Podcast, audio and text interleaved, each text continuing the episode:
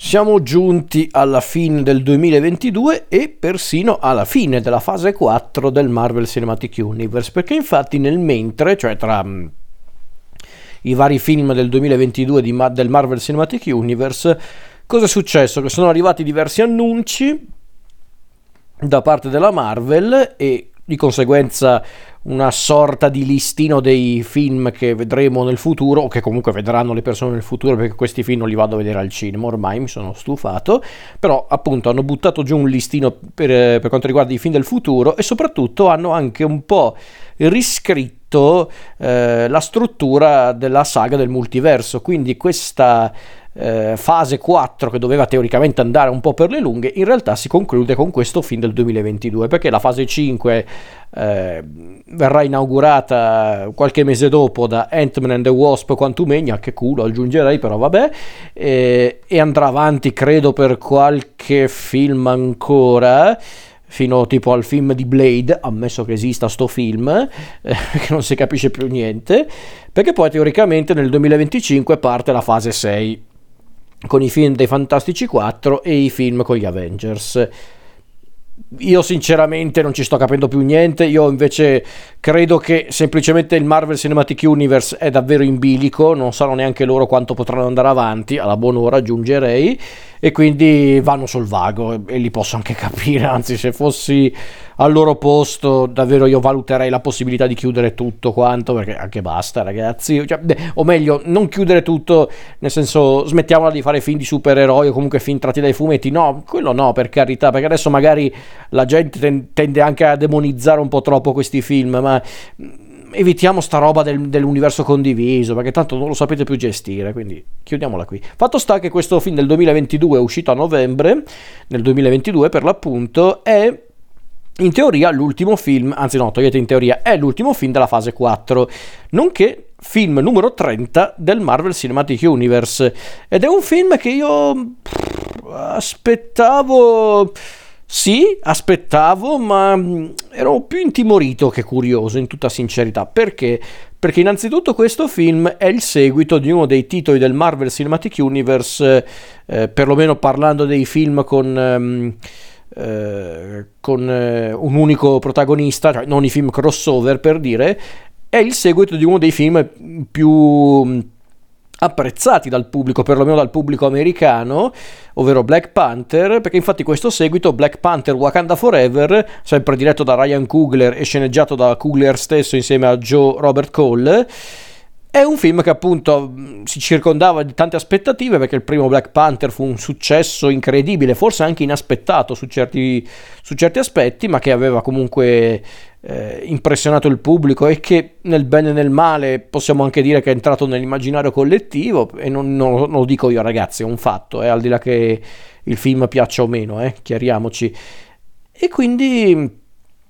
da una parte io ero curioso perché il primo Black Panther non mi era dispiaciuto, non era un filmone incredibile, non era un capolavoro, però non mi era dispiaciuto. E poi c'è un altro fattore che ovviamente ha segnato anche la stessa produzione del film, ovvero nel 2020, quando il film era stato già approvato, il film stavano già per, ehm, per girarlo, o perlomeno lo stavano proprio preparando per appunto poi iniziare le riprese, perché dovete tener conto che chiaramente nel 2020 a causa del Covid hanno slittato un po' le produzioni, ergo le riprese. Però è successa un'altra cosa nel 2020 che ha segnato la produzione del film, eh, se non addirittura la scrittura del film stesso, ovvero la morte di eh, Chadwick Boseman, la morte proprio del protagonista di Black Panther, perché infatti Chadwick Boseman è morto tipo nell'estate del 2020, non mi ricordo per quale motivo, aveva tipo un tumore al collo, non mi ricordo, però fatto sta che comunque eh, Boseman ehm, aveva questo tumore tipo dal 2016, quindi da quando aveva iniziato a lavorare per il Marvel Cinematic Universe, quindi quest'uomo ha lavorato non a, uno, non a un singolo film, ma a ben eh, 4-5 film, 4 film vabbè perché questo film non l'ha mai iniziato, ha lavorato in ben 4 film del Marvel Cinematic Universe e ad altri film ancora e non ha battuto ciglio, e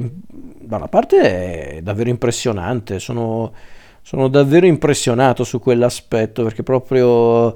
eh, se non è forza di volontà questa, pazzesco. Fatto sta che Bosman morì prematuramente ed è un po' un peccato perché Bosman secondo me poteva davvero essere eh,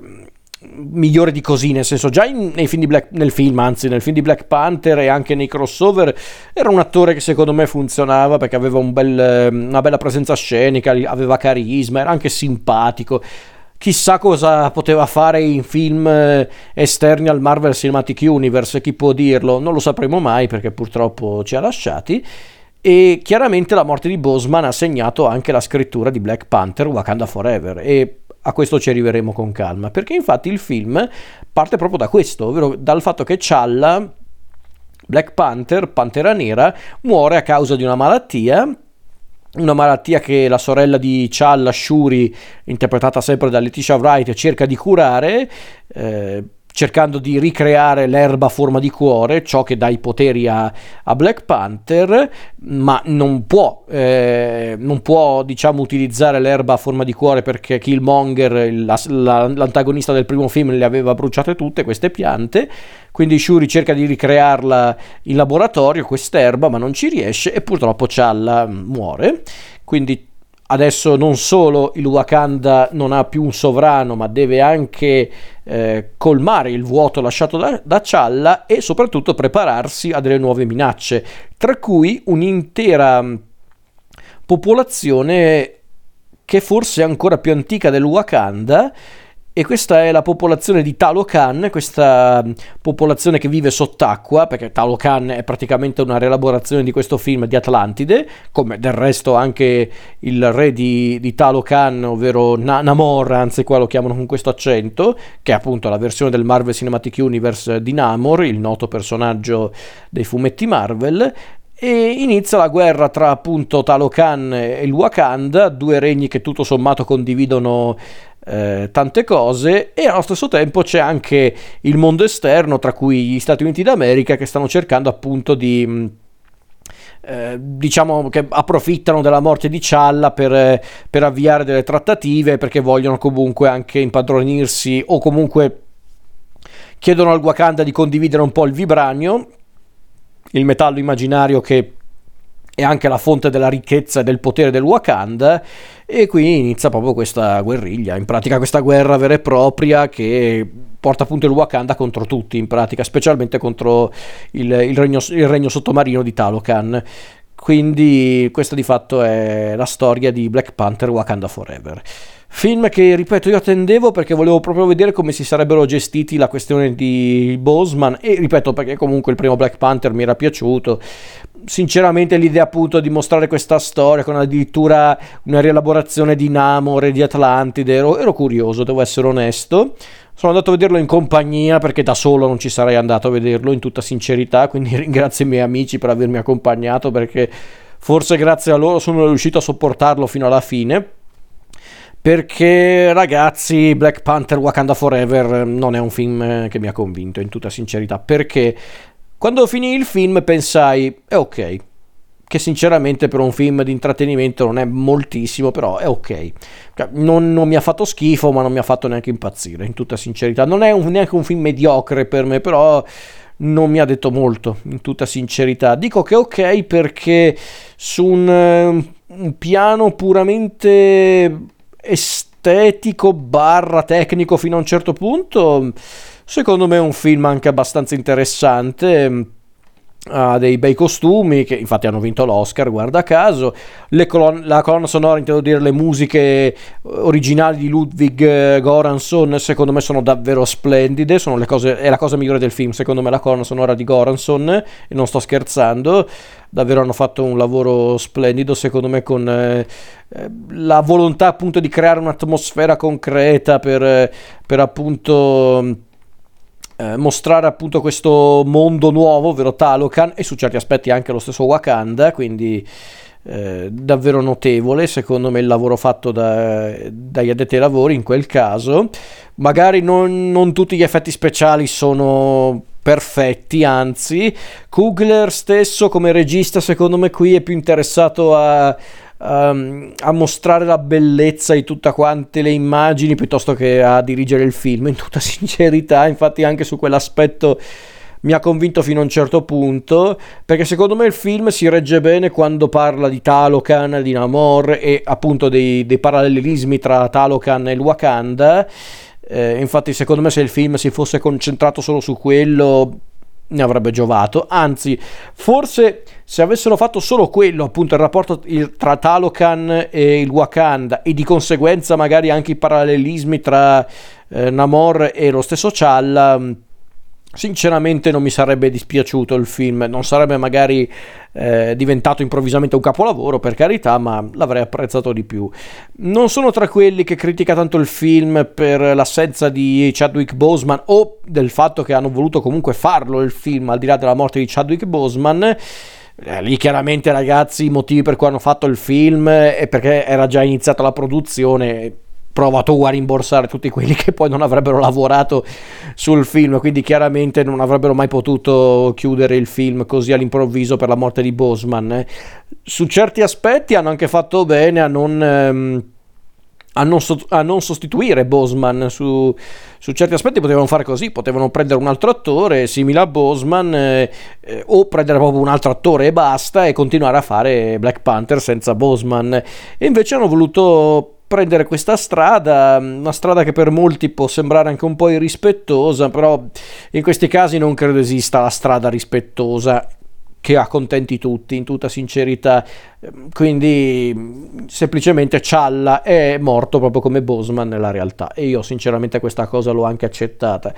Tuttavia va detta una cosa, ovvero che senza Bosman hanno voluto concentrare l'attenzione su Ico primari, appunto su Shuri, su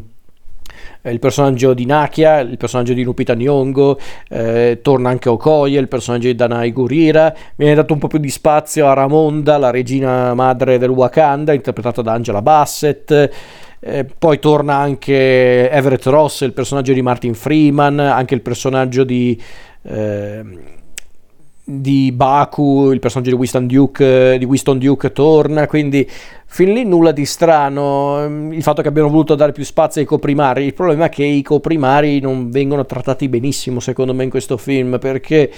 eh, Letitia Wright è un'attrice a dir poco insopportabile secondo me, infatti Shuri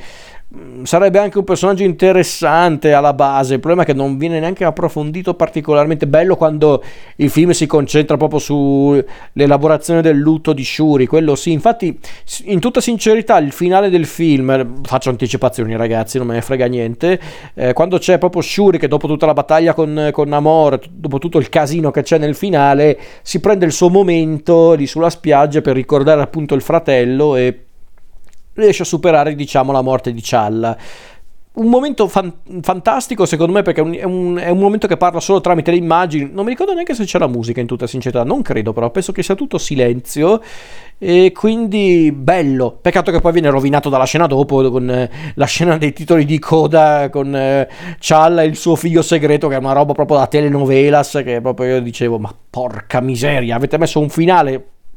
tutto sommato bello, onesto, anche toccante, dovete rovinarla con sta cagata qua, dai. Che ho capito che l'hanno voluto fare forse anche per omaggiare Bosman, ma, ma, bastava questo, nel senso avete fatto comunque il film. No, hanno dovuto mettere il figlio segreto, vabbè. Il problema è che appunto Shuri secondo me come protagonista non è molto interessante. Le, le protagoniste secondarie, comunque le coprimarie, tipo appunto Okoye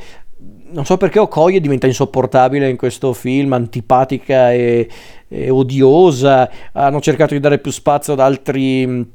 ad altre anzi abitanti del Wakanda come appunto il personaggio di Ayo che detta così sembra il rumore di quando pesti eh, pesti il piede o, o, quando tiri un calcio contro una roccia, però Aio è un personaggio di Florence Casumba, eh, oppure hanno dato, spazio, hanno dato, più spazio al nuovo personaggio di Aneka, il personaggio di, di, Maca, di Michaela Coel. Eh, hanno voluto dare un po' più di spazio a Baku, eh, anche un pochino a Nakia, ma non così tanto. Infatti, un po' mi dispiace che non abbiamo voluto sfruttare Lupita Nyong'o. Eh, però ecco,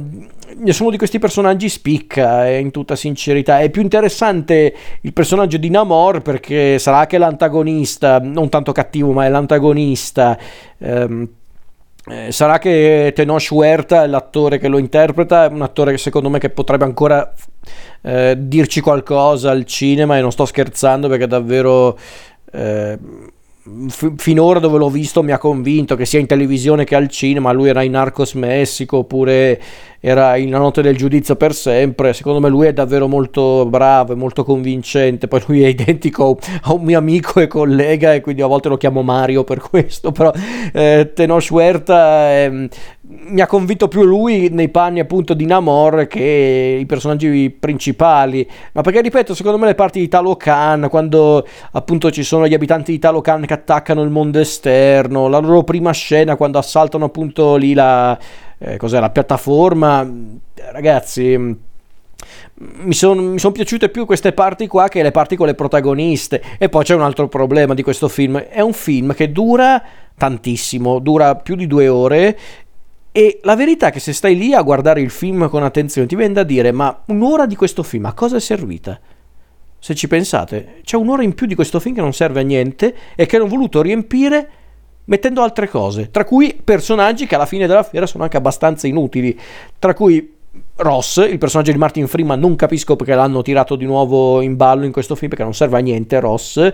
L'hanno voluto inserire, sapete perché? Soltanto perché così hanno inserito di nuovo il personaggio della contessa eh, De Fontaine, che è un personaggio dei fumetti che, che, adesso è diventato un personaggio ricorrente sia nelle serie TV del Marvel Cinematic Universe e anche nei film e anche qua, però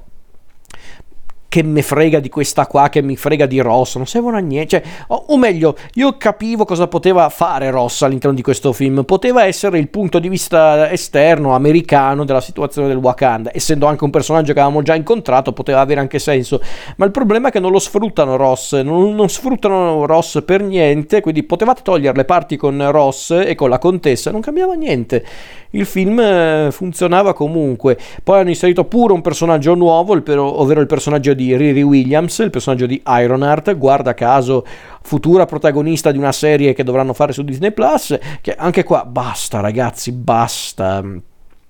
Io ripeto, pretendere che tutti conoscano tutto del Marvel Cinematic Universe, che io spettatore guardi anche le serie TV per, co- per comprendere dei, dei, dettagli dei film e viceversa, aggiungerei,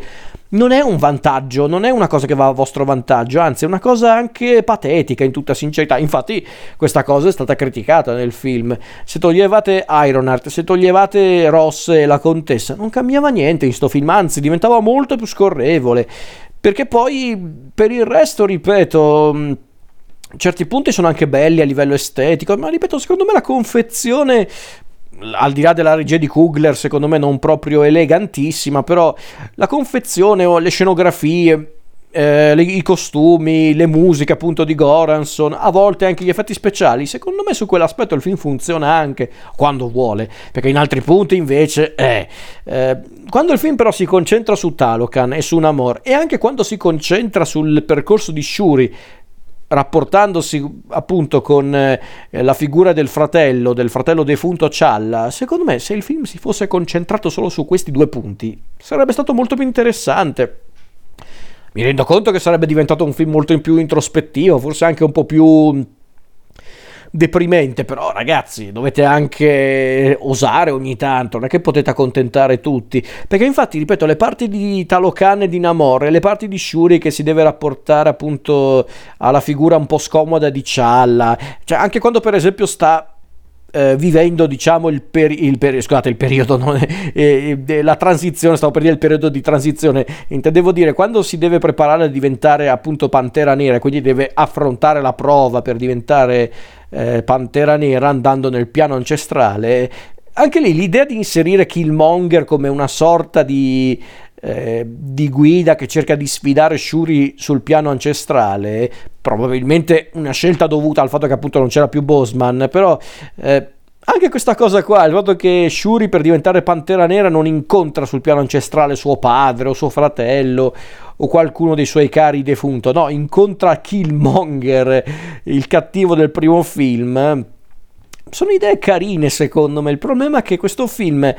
com'è, a grandi linee, al di là del, della sua appartenenza al Marvel Cinematic Universe, anche perché su quell'aspetto, a parte appunto la presenza di alcuni personaggi che, eh, che saranno rilevanti per altri prodotti futuri, non è poi così importante collocarlo nel Marvel Cinematic Universe, però come film in sé, come fantasy che cerca di essere in qualche modo epico, com'è Black Panther Wakanda Forever, ripeto, secondo me è ok non è brutto, non è, be- non è, bello, è ok, ha delle cose interessanti ma un po' sprecate, altre cose sinceramente molto inutili, se non proprio eh, davvero gratuite all'interno del film, perché ripeto, eh, Iron Heart e Everett Ross potevano anche non esserci. Se il film si fosse concentrato in meno tempo ma in un unico punto, ovvero mostrare appunto lo scontro tra il Wakanda e Talokan e di conseguenza unire questo scontro al percorso di Shuri e alla sua elaborazione del lutto sua ma anche degli altri personaggi come, come, appunto il personaggio di Lupita Nyong'o e della stessa regina del Wakanda Ramona, Ramonda scusate eh, che anche qui Angela Bassett cioè sta grande attrice che l'hanno pure candidata agli Oscar per sto film cioè per dire che, a che livelli siamo arrivati quando Angela Bassett da mo' dovevate candidarla agli Oscar e non certo per, eh, per questo film. Eh, cioè, anche Angela Bassett, che è una grandissima attrice, che anche qua non, va, non, giudicatela per questo film, dovete andare a vederla altrove, sia in televisione che al cinema. Cioè, non capisco perché mm, non concentrarsi su di lei, per esempio. C'è giusto quella scena abbastanza anche intensa per merito di Angela Bassett, ma mi sembra un po' poco in tutta franchezza. Quindi non lo so non riesco neanche ad essere troppo severo, in tutta sincerità. Mi verrebbe da dire è un film brutto in linea con gli ultimi film del Marvel Cinematic Universe. In tutta sincerità non lo trovo neanche brutto, e lo trovo davvero sprecato, sprecatissimo in tutta sincerità. So che c'è qualcuno che è molto più severo di me, e non faccio nomi, ma ci sono persone che conosco che hanno odiato questo film da cima a fondo li capisco, eh, non li sto assolutamente giudicando, ma io sinceramente non riesco ad essere così severo, però sì, per carità, non è un film che mi ha colpito, anzi, in tutta sincerità, quando sono uscito dal cinema con i miei amici ero lì che pensavo, ragazzi, meno male che è finita perché non ce la facevo più. Ho visto film di Tarkovsky che erano più scoppiettanti di questo, ancora un po'. Quindi... Ehm, è un'occasione sprecata secondo me più che un film brutto, in tutta sincerità, però comunque non mi ha detto molto.